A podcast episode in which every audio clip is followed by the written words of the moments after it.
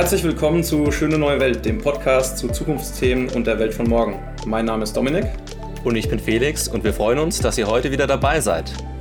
Das hier ist Folge Nummer 6 und heute sprechen wir über Startups in Afrika.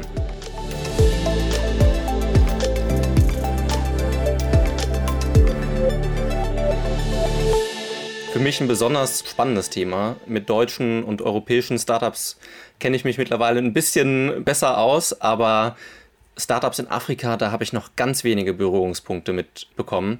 Deswegen freue ich mich wirklich auf heutige Episode. Ja, so geht es mir auch, Felix. Man hört ja von vielen verschiedenen Startups, ja, also Silicon Valley, Tel Aviv, China, selbst Berlin. Von Afrika hört man irgendwie sehr wenig. Deswegen bin ich super happy, dass wir heute unseren Special Guest dabei haben, die Maike Knights. Und wir werden auf jeden Fall ganz, ganz viele äh, Fragen stellen und dich löchern, Maike. Aber um dich ganz kurz mal anzukündigen, ja, du hast viele Jahre schon Erfahrung in der Startup-Welt, in verschiedenen Märkten. Du hast als Kolumnistin gearbeitet, bist Moderatorin, Beraterin, hast auch die Zukunftsmanufaktur gegründet.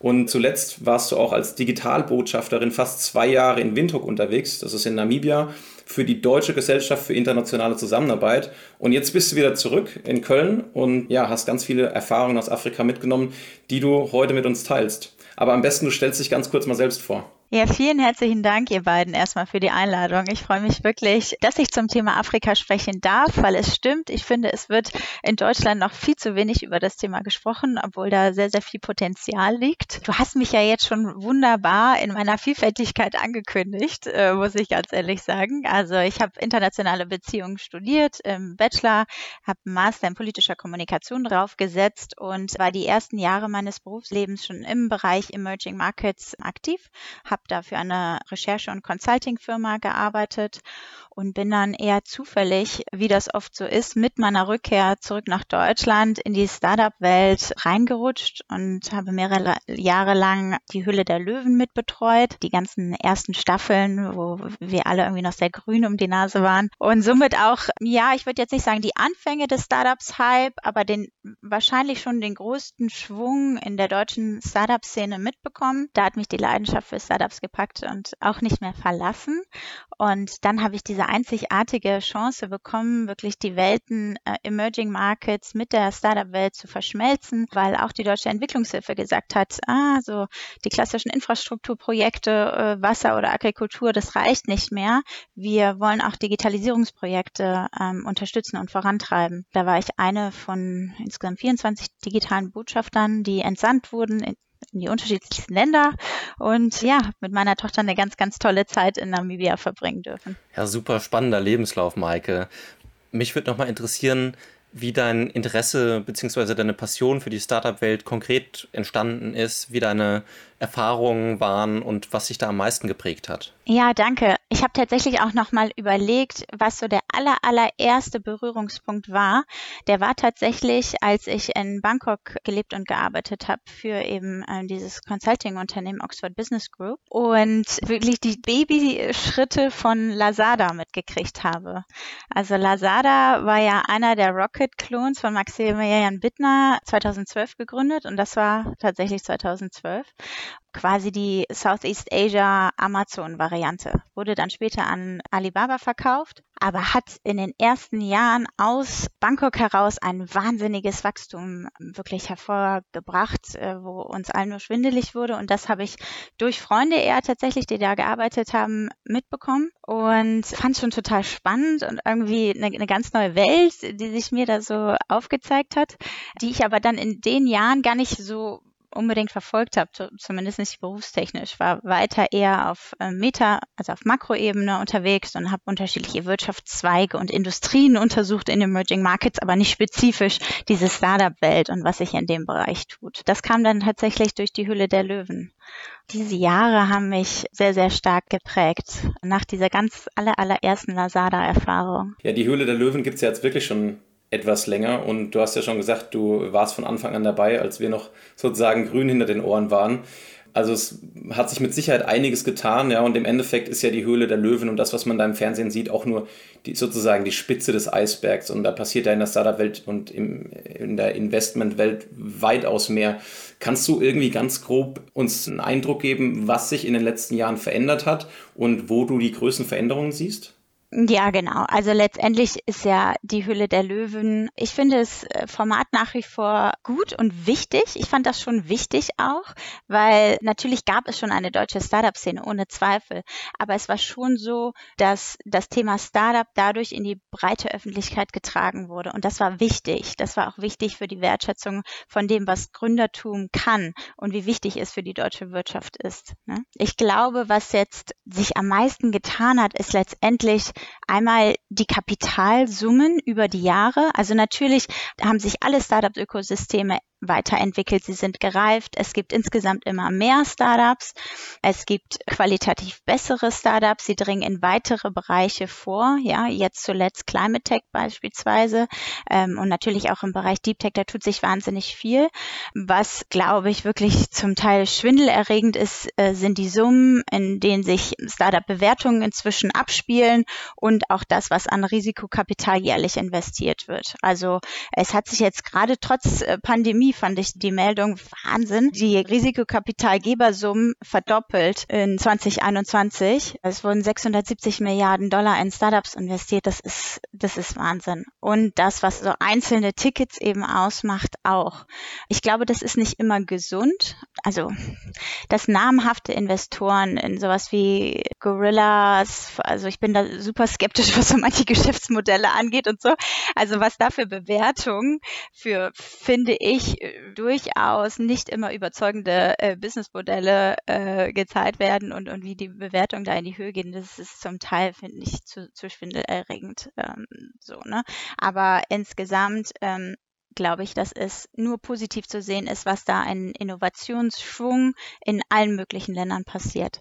Natürlich sind die Industriestand auch da führend, aber auch was aus Indien kommt, was aus Brasilien kommt, also den ehemaligen BRICS-Staaten zum Beispiel auch, das ist äh, schon total spannend und das haben wir, glaube ich, mit dieser globalen Startup-Bewegung zu verdanken. Ja, top. Danke für diesen guten Überblick und jetzt vielleicht nochmal ein bisschen auf deine letzten Erfahrungen nochmal zu fokussieren. Du warst jetzt fast zwei Jahre lang in Namibia und hast dort den Aufbau des Startup-Ökosystems unterstützt. Kannst du uns ein bisschen mehr über die Arbeit erzählen? Also was waren die Ziele als Digitalbotschafter? Wie sah die Arbeit aus? Welche Player, Stakeholder waren da wichtig? Vielleicht fange ich mit den Digitalbotschaftern an, weil es ist wichtig zu verstehen, dass wir nicht alle die gleiche Mission haben. Also es gibt, hatte ich ja schon gesagt, ich glaube, wir sind inzwischen 25 Digitalbotschafter und ähm, es gibt äh, Kollegen, die waren im Bereich EduTech aktiv. Es gab welche, die waren im Bereich Agri aktiv, meinetwegen auf Madagaskar, in Kambodscha, in Ghana. Ganz unterschiedliche Profile an Leuten und dementsprechend auch ganz unterschiedliche Missionen. Das war noch kein einheitlich definiertes Projektfeld oder eine einheitlich definierte Rolle. Und in meinem Fall war es eben so, dass ich mich relativ breit ja mit dem Thema Startup befasst hatte, auch durch die Hülle der Löwen und durch meine Beratertätigkeit im Nach Nachgang, so dass ich dem GEZ-Projekt Startup Namibia untergeordnet äh, wurde und da dann wirklich, wie du sagst, diese, diese, dieses Ziel verfolgt habe, ein noch in den Kinderschuhen steckendes Ökosystem auf allen möglichen Ebenen weiterzuentwickeln. Und es ist natürlich jetzt auch schon eine Besonderheit, dahingehend, dass, äh, sagen wir mal, ein Startup-Ökosystem nicht aus eigener Kraft heraus wächst, sondern letztendlich von deutschen Steuergeldern mit finanziert wird. Ne? Also das Startup Namibia kein lokal namibianisches Projekt ist, ist schon auch eine, eine, Besonderheit. Das heißt, es ging auch um das Thema Nachhaltigkeit. Wie kriegen wir Startup Namibia so aufgebaut, dass es sich von alleine trägt und nicht durch die GEZ? Ja, spannend. Jetzt gibt es ja im Endeffekt Entwicklungshilfe schon etwas länger, aber sind Startups an sich dabei eher ein neueres Thema oder wird es auch schon länger verfolgt? Nee, es ist ganz neu und es ist unglaublich wichtig. Ich äh, stehe Teilen der Entwicklungshilfe durchaus kritisch gegenüber, weil ich glaube, dass sie sehr, sehr viel Geld in die Hand nimmt und das an sehr, sehr vielen Stellen sehr unglücklich versumpft. Ich glaube auch, dass es zum Teil sehr starke Abhängigkeiten schafft, weil es keine eigenen Strukturen in den Ländern aufbaut, sondern eben eine große Abhängigkeit von diesen ausländischen Geldern. Und bin deswegen so eine starke Befürworterin auch für den Startup-Aufbau, weil letztendlich ist es ja so, wir gründen ja als GEZ keine Startups, sondern wir geben den Gründern Unterstützung, selten Geld, äh, hauptsächlich Training, ein Coworking Space etc., also eine Umgebung, in der sie Unternehmer sein können damit Arbeitsplätze schaffen, Innovationen aufbauen, sich ausdenken, daran arbeiten und so letztendlich auch die lokale Wertschöpfungskette aufbauen. Also es entfernt sich eben sehr stark von der klassischen Entwicklungshilfe, die dann ja wirklich so im schlimmsten Fall den Brunnen gebaut hat, aber die Leute nicht wussten, wie sie Wasser daraus schöpfen konnten. Es gibt ja schon öfter diese Kritik und diese Forderung Handel statt Hilfe und ich denke, da spielt das total spannend rein. Jetzt gibt es ja schon einige afrikanische Länder, die sagen, okay, wir lassen keine klassische Entwicklungshilfe zu, wir wollen keine reinen Hilfspakete, Geld oder was auch immer. Wird das Thema Startups da dann besser angenommen? Ich denke schon man merkte schon, und die GEZ ist da auch wirklich sehr stark, dass sie zum Beispiel Digital Transformation Center aufbaut, dass sie mit dem Make IT Projekt dafür sorgt, dass Regularien, also beispielsweise Startup Acts entwickelt werden und eben, wie schon gesagt, von, von so klassischen Projekten abrückt. Und ich glaube schon, dass das im Interesse der Länder ist. Wobei auch, sag mal, zu ausländischem Geld sagen, sagen die meisten Staaten leider nach wie vor auch noch nicht nein. Ne? Aber das, was ich vorhin mit äh, Die Hülle der Löwen erzählt habe, ist letztendlich auch was, was unglaublich wichtig ist, nämlich die breite Öffentlichkeit in vielen afrikanischen Ländern und darunter zähle ich Namibia, für die ist das Thema Startup auch noch komplett fremd. Das heißt, es liegt schon sehr, sehr viel darin, überhaupt das Thema Unternehmertum, Jungunternehmertum, Startups, Tech-Innovation überhaupt bekannt zu machen. Wir haben wirklich damit angefangen, eine Startup-Definition für Namibia zu schreiben, weil wir in allen möglichen, sagen wir mal, äh, öffentlichen Instituten, staatlichen Organisationen etc., in den Ministerien hieß es immer, ja, wir haben doch eine MSMI-Abteilung und wir haben gesagt, ja gut, aber Startup ist nicht gleich MSMI. Und deswegen ist es auch wichtig, und sei es mit Shows wie die Hülle der Löwen tatsächlich, das in die Schulen zu bringen, das in die Universitäten zu bringen. Die Leute wollen in vielen afrikanischen Ländern, weil es einfach die, die sicherste Berufsumgebung ist, die wollen nur in den Staatshaushalt, also wollen letztendlich irgendwie einen guten Beamtenposten haben. Und äh, Namibia hat auf 2,5 Millionen Menschen über 20 Ministerien, das muss man sich mal vorstellen. Ne? Wenn dann das Berufsziel ist, da zu landen, schwierig dann die Leute davon zu überzeugen, das Risiko einzugehen, selbst ein Unternehmen zu gründen. Und das muss aber kommen. Und dafür muss aber auch erstmal erkannt werden, wie wichtig das ist. Zumindest da kann, glaube ich, auch die Entwicklungshilfe noch mitsteuern und mithelfen. Ja, macht schon auf jeden Fall Sinn, allgemein so ein bisschen die Relevanz aufzuzeigen und auch so ein bisschen für Awareness zu sorgen. Ne? Wie du sagst, wenn viele in dem Land noch gar nichts davon wissen, beziehungsweise gar nicht die Möglichkeiten kennen, auch zum Beispiel selbst ein Unternehmen zu gründen, dann bleibt natürlich insgesamt die Gründerkultur auch so ein bisschen aus. Leitet natürlich auch direkt so ein bisschen in die nächste Frage über, wie steht es denn um Unternehmertum allgemein in Afrika? Also kannst du das irgendwie vergleichen international? Ganz unterschiedlich. Also fangen wir erstmal in Namibia an. Sehr schwierig und wirklich noch ganz, ganz klein. Also wir haben wirklich weniger als eine Handvoll richtige Startups in anderen Ländern Afrikas, und da ist es natürlich auch super wichtig, eben Afrika nicht über den Kamm zu scheren, sondern sich da die einzelnen Länder wirklich dezidiert anzugucken. Aber in anderen Ländern ist das Thema sehr präsent und auch sehr erfolgreich. Also es gibt inzwischen immerhin sieben Startups, die sich als Einhörner bezeichnen dürfen in Afrika, was äh, gar nicht so schlecht ist. Äh, Startup-Investitionen nach Afrika haben einen Großteil der globalen Startup-Investitionen Investitionen des letzten Jahres ausgemacht, was auch interessant ist. Also, sagen wir, die Investoren haben äh, langsam Afrika auf dem Schirm und da sind es aber vor allem, um jetzt nochmal so auf diese unterschiedlichen Länder einzugehen, es sind schon die großen afrikanischen Länder, die da im Moment natürlich im Fokus stehen. Also Nigeria mit Abstand, Lagos ist auch die erste afrikanische Stadt, die immer in diesen äh, City Ecosystem Rankings auftaucht, ne?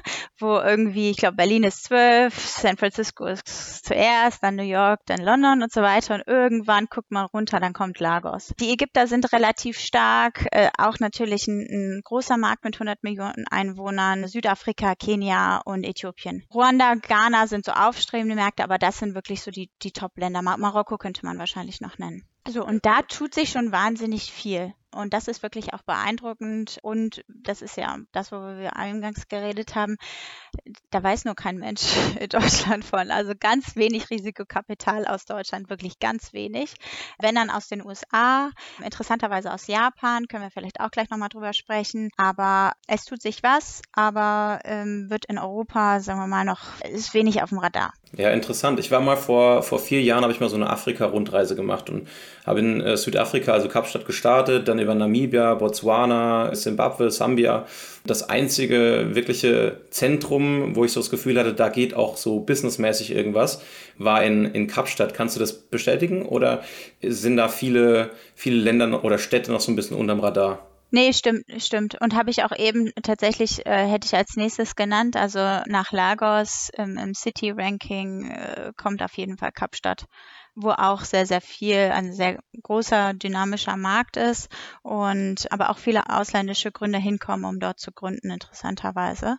Ja, da tut sich schon was. Es ist noch sehr Afrika begrenzt, so was auch die Startup-Aktivitäten selbst angeht. Also es ist jetzt nicht so, als würden wir viele afrikanische Lösungen hier in den europäischen oder amerikanischen Märkten überhaupt mal sehen, dass die da irgendwie ankommt. Es ist insgesamt sehr Fintech-lastig, also über 60 Prozent der Investitionen gehen auch nur in Fintech. Das ist äh, mit Abstand das stärkste Vertical und dann aber in den meisten Fällen sehr, sehr auf den afrikanischen Kontinent begrenzt. Also selbst M-Pesa, was ja immer so das Vorzeigeunternehmen war, ist nur in äh, einer Handvoll, ich glaube zweistellig sind sie schon, aber äh, nicht mehr als zwölf afrikanischen Ländern unterwegs und soweit ich weiß auch äh, nicht außerhalb des Kontinents aktiv. Du hattest gerade gesagt, dass viele auch zum Gründen nach Kapstadt kommen. Das finde ich ja spannend. Also woran kann man das festmachen oder woran liegt das? Hast du da eine Idee? Gott, die Zahlen müsste ich euch tatsächlich mal liefern. Ich hoffe, die gibt's. Nee, ich glaube schon, dass ähm, das ist jetzt eher jetzt wieder so eine so eine Gen Z vielleicht Diskussion, ne? Also dass äh, Kapstadt natürlich auch einen, einen tollen Lifestyle auf Englisch gesagt äh, liefert und in den umherstehenden afrikanischen Ländern, zum Beispiel Namibia, auch wirklich ein Brain Drain Phänomen herrscht. Also ich meine jetzt nicht nur europäische Gründe, aber es kann eben auch sein, dass du super fitte namibianische Leute hast, die an den südafrikanischen, sehr, sehr guten südafrikanischen Unis studieren und dann nie zurückkommen. Genauso mit europäischen Leuten, die vielleicht dort studieren oder eine Gründungsidee haben, während sie da einen Aufenthalt haben. Und dann es, es spielt ja schon viel auch in so einen Gründungsort rein. Ich glaube, so was ja das gute Leben vor Ort angeht, das natürlich auch ist schon noch ein bisschen anderes, als würde man in Lagos gründen. Ne?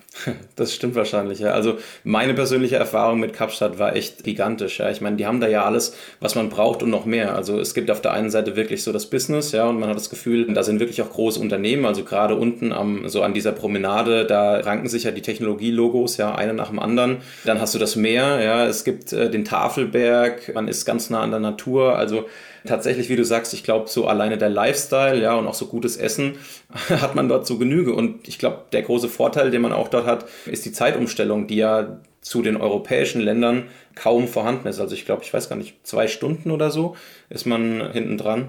Genau, wenn überhaupt, dann kommt dann auch immer drauf an. In Namibia hast du entweder eine Stunde oder keine Stunde sogar. Zeitunterschied. Aber ist genau richtig, ja. Und einen großen Markt vor der Haustür, ne? Also. Ja, mega. Also du hast auch gerade oder kurz vorher hast du auch über das Thema Beamtentum gesprochen, ja. Da kennt sich der Deutsche natürlich sehr gut auch selbst mit aus. Und jetzt hatte ich bei meiner Recherche gesehen, dass der Senegal auch 2019 ein Startup-Gesetz verabschiedet hat, zum Beispiel. Du hattest auch vorhin anklingen lassen, ne, dass einige Länder sich das Thema Gesetzgebung anschauen in Bezug auf Startups. Gibt es dann im Vergleich weniger bürokratische Hürden als hier bei uns oder wie schätzt du das ein? Ja, diese Startup Acts sind wirklich eine ganz spannende Entwicklung, was so den Bereich Policy angeht. Tunesien war das erste Land, tatsächlich ein wahnsinniger Vorreiter, auch super spannend, was im Tunesien ja ein eigentlich sehr, sehr kleiner Markt im Bereich digitale Transformation so los ist. Die Tunesier sind vorangegangen, die Senegalesen haben nachgezogen. Inzwischen Nigeria hat es, glaube ich, schon verabschiedet, äh, sein Startup Bill. Südafrika arbeitet daran und ist auch schon oder ist schon durch. Äh, Äthiopien, Ruanda, Uganda, also bei ganz vielen Regierungen auf dem Schirm, was ja schon mal sehr, sehr gut ist. Es ist immer schwer zu sagen. Also es gibt in, im Senegal einen Startup-Registrierungs-, also einen vereinfachten Prozess, Online-Plattform. Effektiv äh, muss ich ganz ehrlich sagen, habe ich keine Zahlen, wie lange da jetzt äh, so eine Registrierung dauert. Insgesamt hat es aber schon dazu geführt, dass also durch die Steuererleichterung, durch die Trainings, die dann wirklich auch gezielt stattgefunden haben, durch neue Ecosystem-Player, glaube ich, dass die senegalesische Startup-Szene schon einen großen Aufschwung durch diesen Startup Act erfahren hat.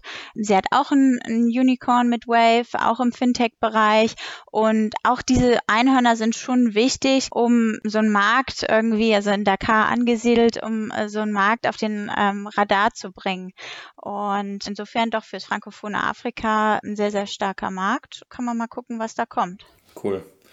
Jetzt hattest du ja vorhin schon ein bisschen über das Ökosystem gesprochen in Namibia. Ihr habt ja auch selbst als Entwicklungshilfe sozusagen mehr oder weniger als Accelerator auch gearbeitet, habt Coworking zur Verfügung gestellt. Aber wie sieht denn dort vor Ort das Ökosystem aus? Gibt es da Unterschiede zu dem in Deutschland, so wie man das kennt, dass beispielsweise Universitäten auch mal unterstützen, dass aus Universitäten ausgegründet wird, dass es Coworking Spaces gibt, Inkubatoren, Investments? Also wie sind da die Main Stakeholder sozusagen?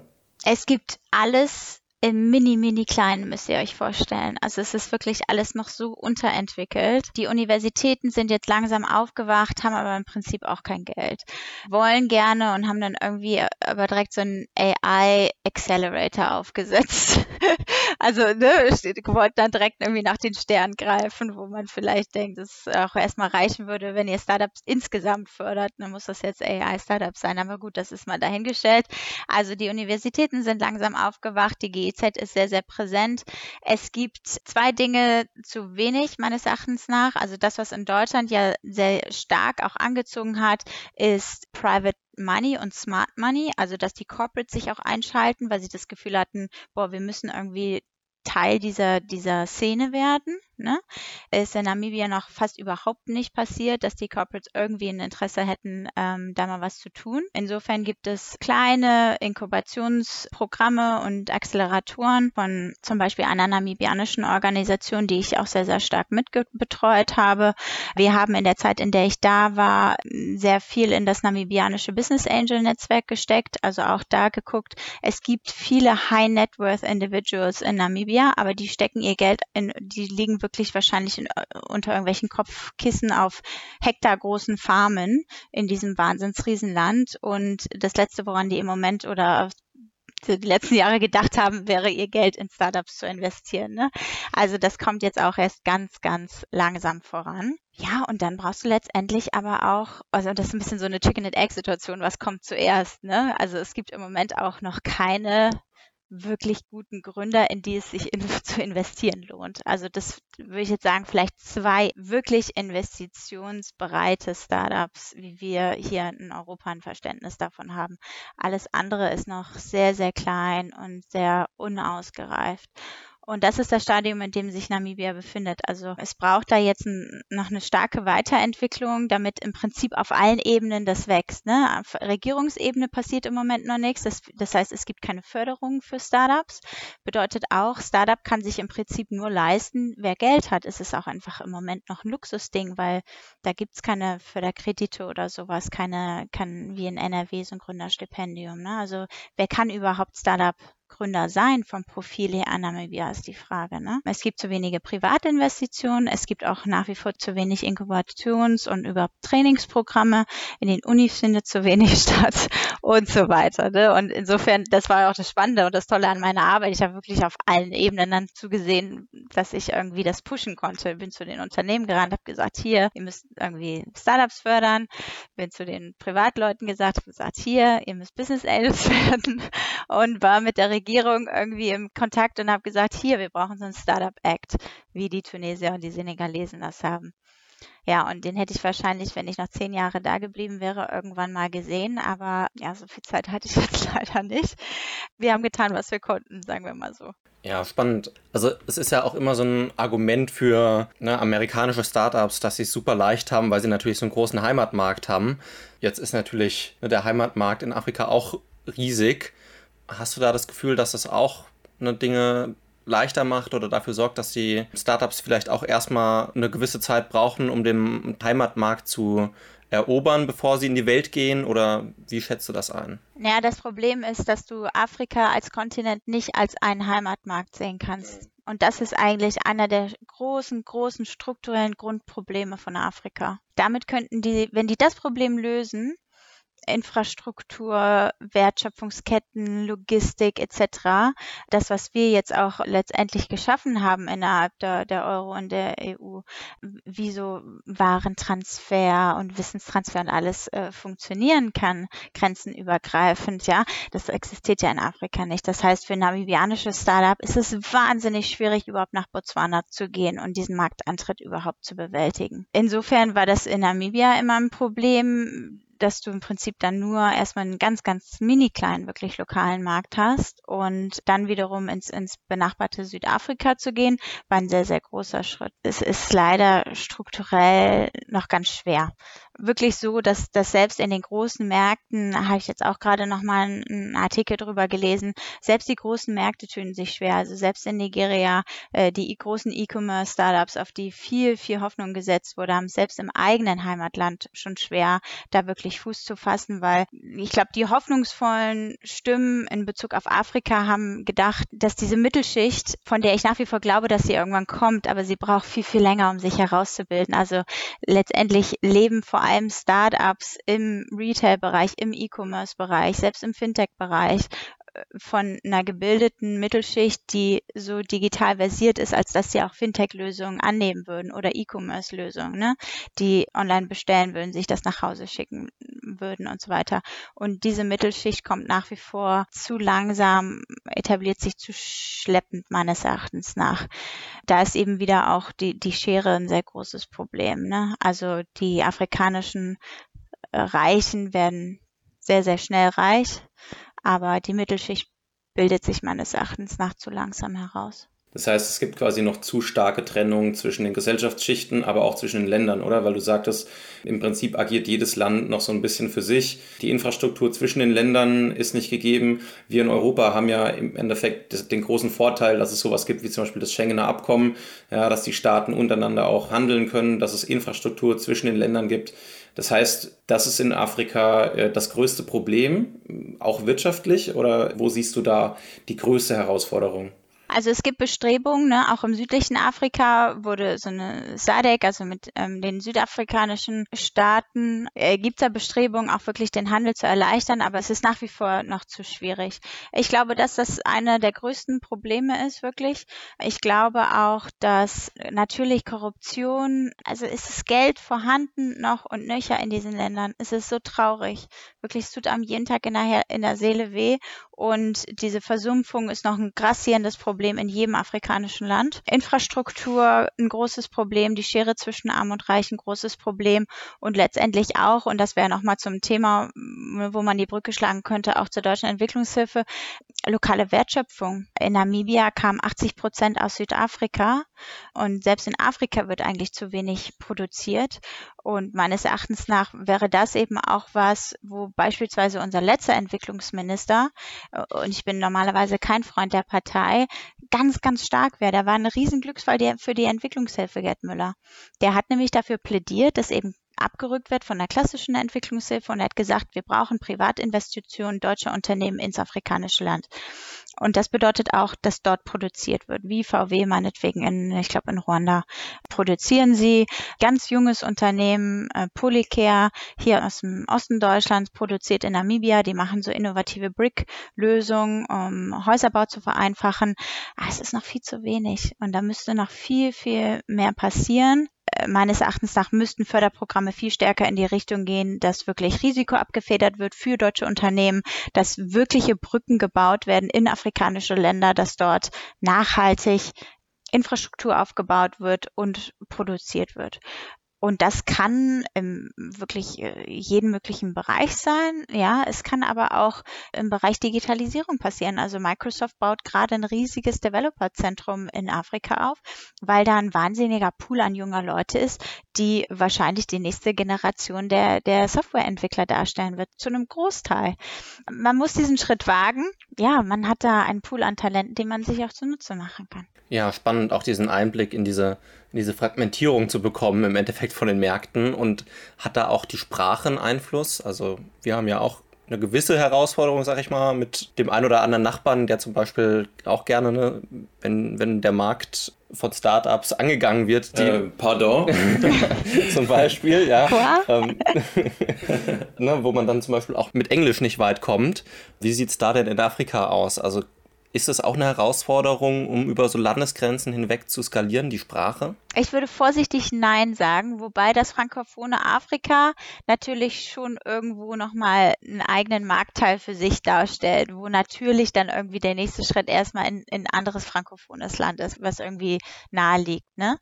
Dadurch, dass es aber so viele tausende Sprachen gibt auf dem ganzen afrikanischen Kontinent, können irgendwie wirklich viele ja dann trotzdem Englisch. Das ist jetzt auch für die dann nicht die, die Muttersprache tatsächlich, weil ne, eigene lokale Sprache ist dann die erste, aber nee, würde ich tatsächlich sagen, dass ich jetzt die Sprachbarriere gar nicht so hoch einschätzen würde.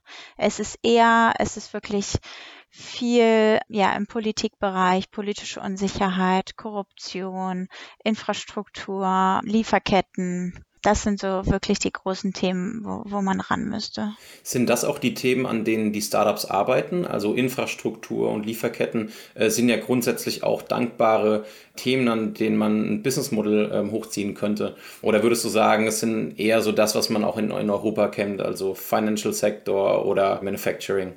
Von meiner Wahrnehmung her und ich kann jetzt auch wirklich nicht für, für den ganzen afrikanischen Kontinent sprechen, aber von meiner Wahrnehmung her zu wenig an echten Lösungen für dieses Kontinent. So.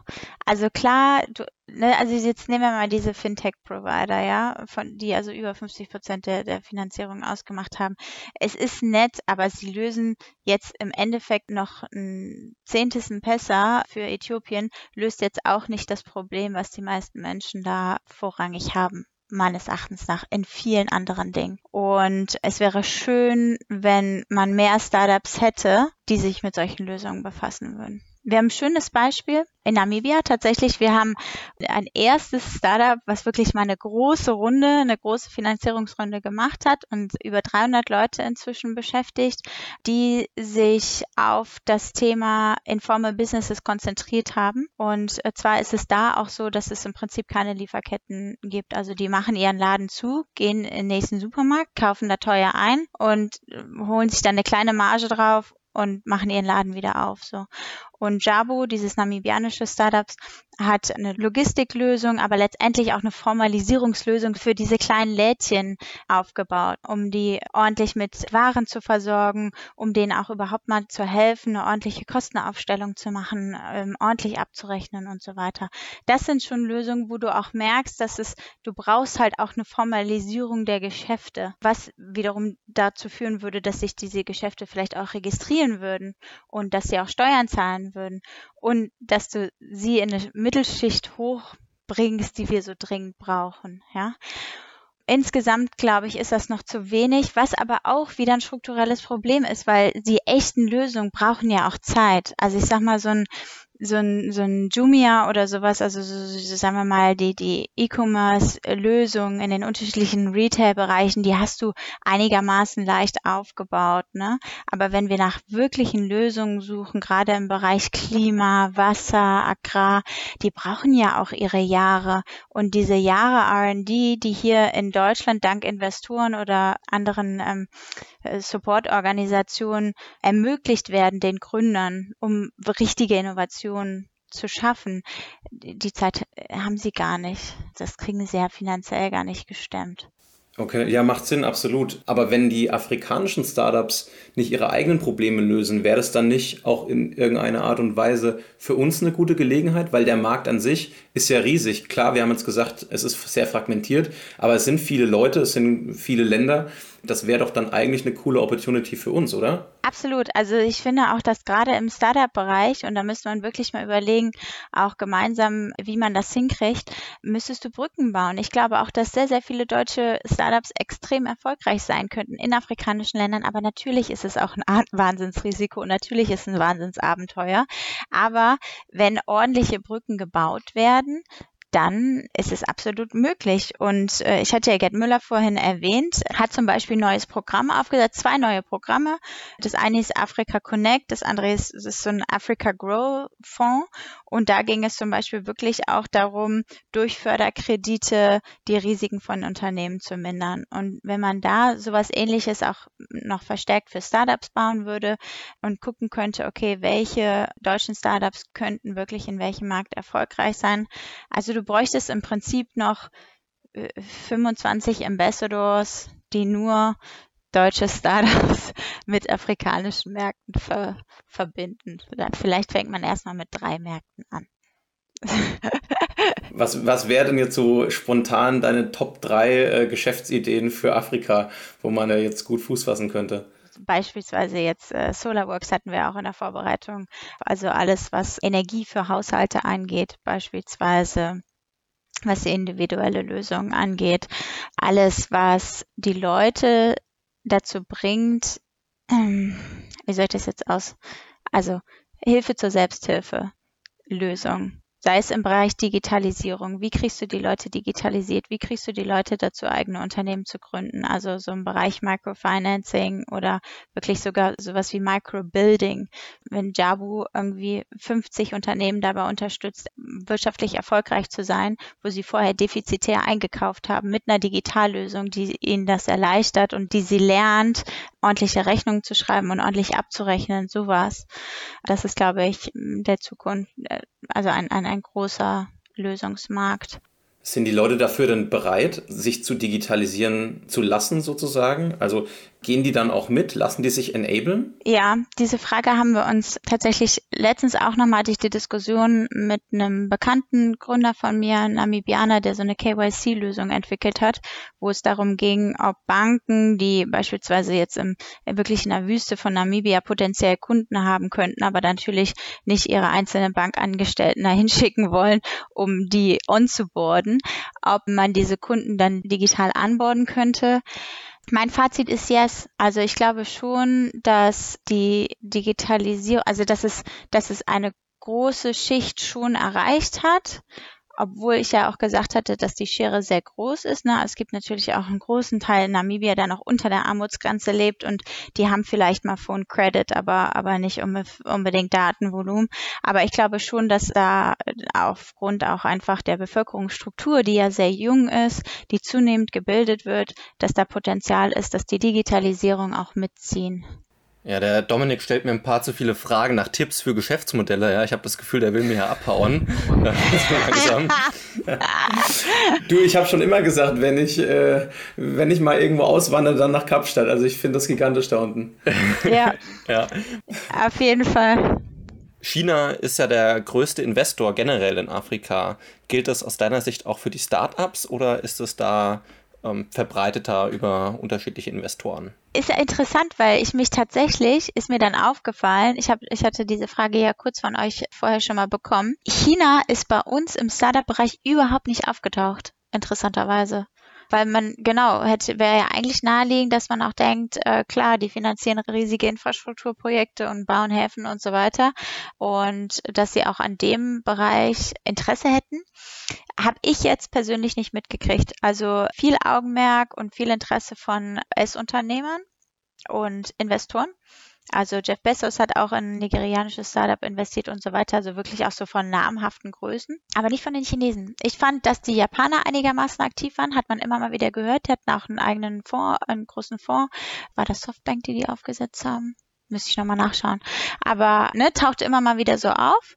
Extrem wenig aus Deutschland, aus Frankreich. Ich denke mal, die, wenn die aktiv sind, sind sie ja schon auch sehr frankophon natürlich. Die würde ich dann eher wirklich so in Côte d'Ivoire, Senegal, Marokko vermuten. Und ja, dann gibt es ein afrikanisches Business Angel Netzwerk, was auch sehr, sehr aktiv ist. Was natürlich auch wichtig ist, also je reifer letztendlich auch das die, oder die einzelnen Ökosysteme werden, das ist ja das, was in Deutschland auch passiert ist, ne, mit, allein mit den Samwas, es muss sich ja einmal der Kreis schließen. Jetzt ist so die Zeit, wo wirklich die ersten großen Exits passieren und passieren werden, vermehrt, wo dann hoffentlich auch die afrikanischen Gründer den nächsten Fonds aufsetzen und nur in afrikanische Startups investieren oder selbst als Business Angel aktiv werden. So dieser, ne, dieser Kreis muss sich erstmal schließen. Aber es gibt schon ein afrikanisches Business Angel Netzwerk, was durchaus aktiv ist und äh, vermehrt jetzt auch Bestrebungen in afrikanische Startups zu, zu investieren von gerade US-amerikanischer Seite, würde ich jetzt mal sagen. Ja, cool. Potenzial ist grundsätzlich da. Auch wenn Jeff Bezos äh, investiert, dann wird es ja nicht aus Philanthropie und Altruismus passieren, sondern dann wird da definitiv irgendwie Geschäftspotenzial da sein. Also super spannend, was du uns da geteilt hast aus deiner Erfahrung in Afrika, beziehungsweise speziell Namibia. Jetzt bist du ja wieder zurück und hast eine neue Rolle angenommen in der German Trade and Invest und bist jetzt aktiv als Trend- bzw. Innovation Scout. Äh, wo liegt da jetzt dein Fokus? Also was ist da deine Mission? Ja, ich habe tatsächlich nochmal komplett die Seiten gewechselt. Ist total spannend für mich. Ich bin jetzt seit zehn Tagen gerade in, in meiner neuen Rolle bei der Germany Trade and Invest. Die uns nicht kennen, ist eine hundertprozentige Tochter vom Bundeswirtschaftsministerium und ist für Investitionen, Anwerbung, Standortmarketing und Außenhandelsbeziehungen für Deutschland zuständig. Und ich bin da natürlich im Startup-Bereich, wo es letztendlich darum geht, wir haben eine Digital Hub-Initiative, die wurde schon 2017 ins Leben Leben gerufen vom Bundeswirtschaftsministerium, also zwölf Digital Hubs in Deutschland, ganz unterschiedliche Standorte, Hamburg, meinetwegen Dortmund, Darmstadt, Cyber Security, Frankfurt, wo ihr sitzt, Fintech, unterschiedliche Hubs mit unterschiedlichen Schwerpunkten. Und einer unserer Aufgabe ist es, diese Digital Hub Initiative international zu vernetzen und vermarkten. Und die zweite Aufgabe ist letztendlich wirklich die internationale Repräsentanz des Start-up-Standorts Deutschland, den attraktiv zu machen und im Ausland dafür zu sorgen, dass ja vielleicht ein französisches Startup auch ein Büro in Köln aufmacht oder die Spanier kommen oder die Brasilianer. Also da wirklich auch im Startup-Bereich für eine sehr, sehr international und global vernetzte Szene zu sorgen.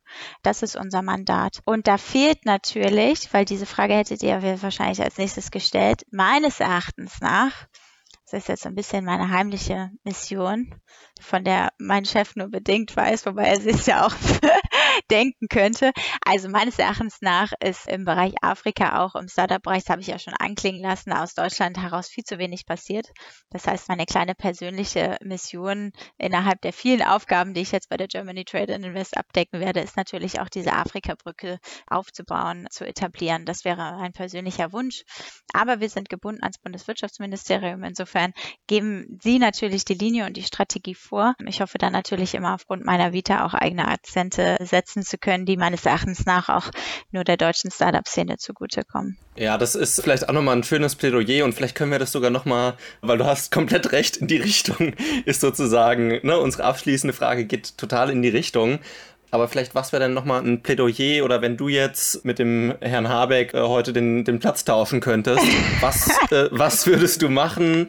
Ist da nur dann nur Deutschland in der Verantwortung oder wer ist in der Verantwortung? Ist vielleicht auch bei anderen Ländern Verantwortung, ist vielleicht auch mehr Selbstverantwortung nochmal gefragt von den afrikanischen Staaten. Wie sieht das aus? Ja, also ich glaube, Verantwortung liegt ja nie nur bei einer Partei. Ne?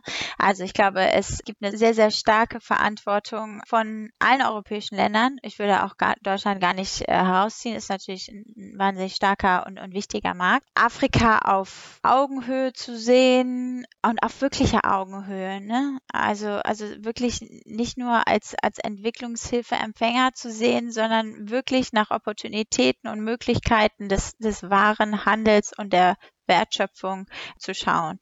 Das ist, glaube ich, unfassbar wichtig und kann dadurch, glaube ich, auch für deutsche Unternehmen sehr, sehr viel an neuen Anstößen und wirklich neuen Handelsbeziehungen aufbauen, die im Moment noch nicht existieren. Und die afrikanischen Staaten müssen ihr Korruptionsproblem in den Griff kriegen, die müssen ihr Infrastrukturproblem in den Griff kriegen. Und das kriegen sie meines Erachtens nach nicht durch billiges chinesisches Geld.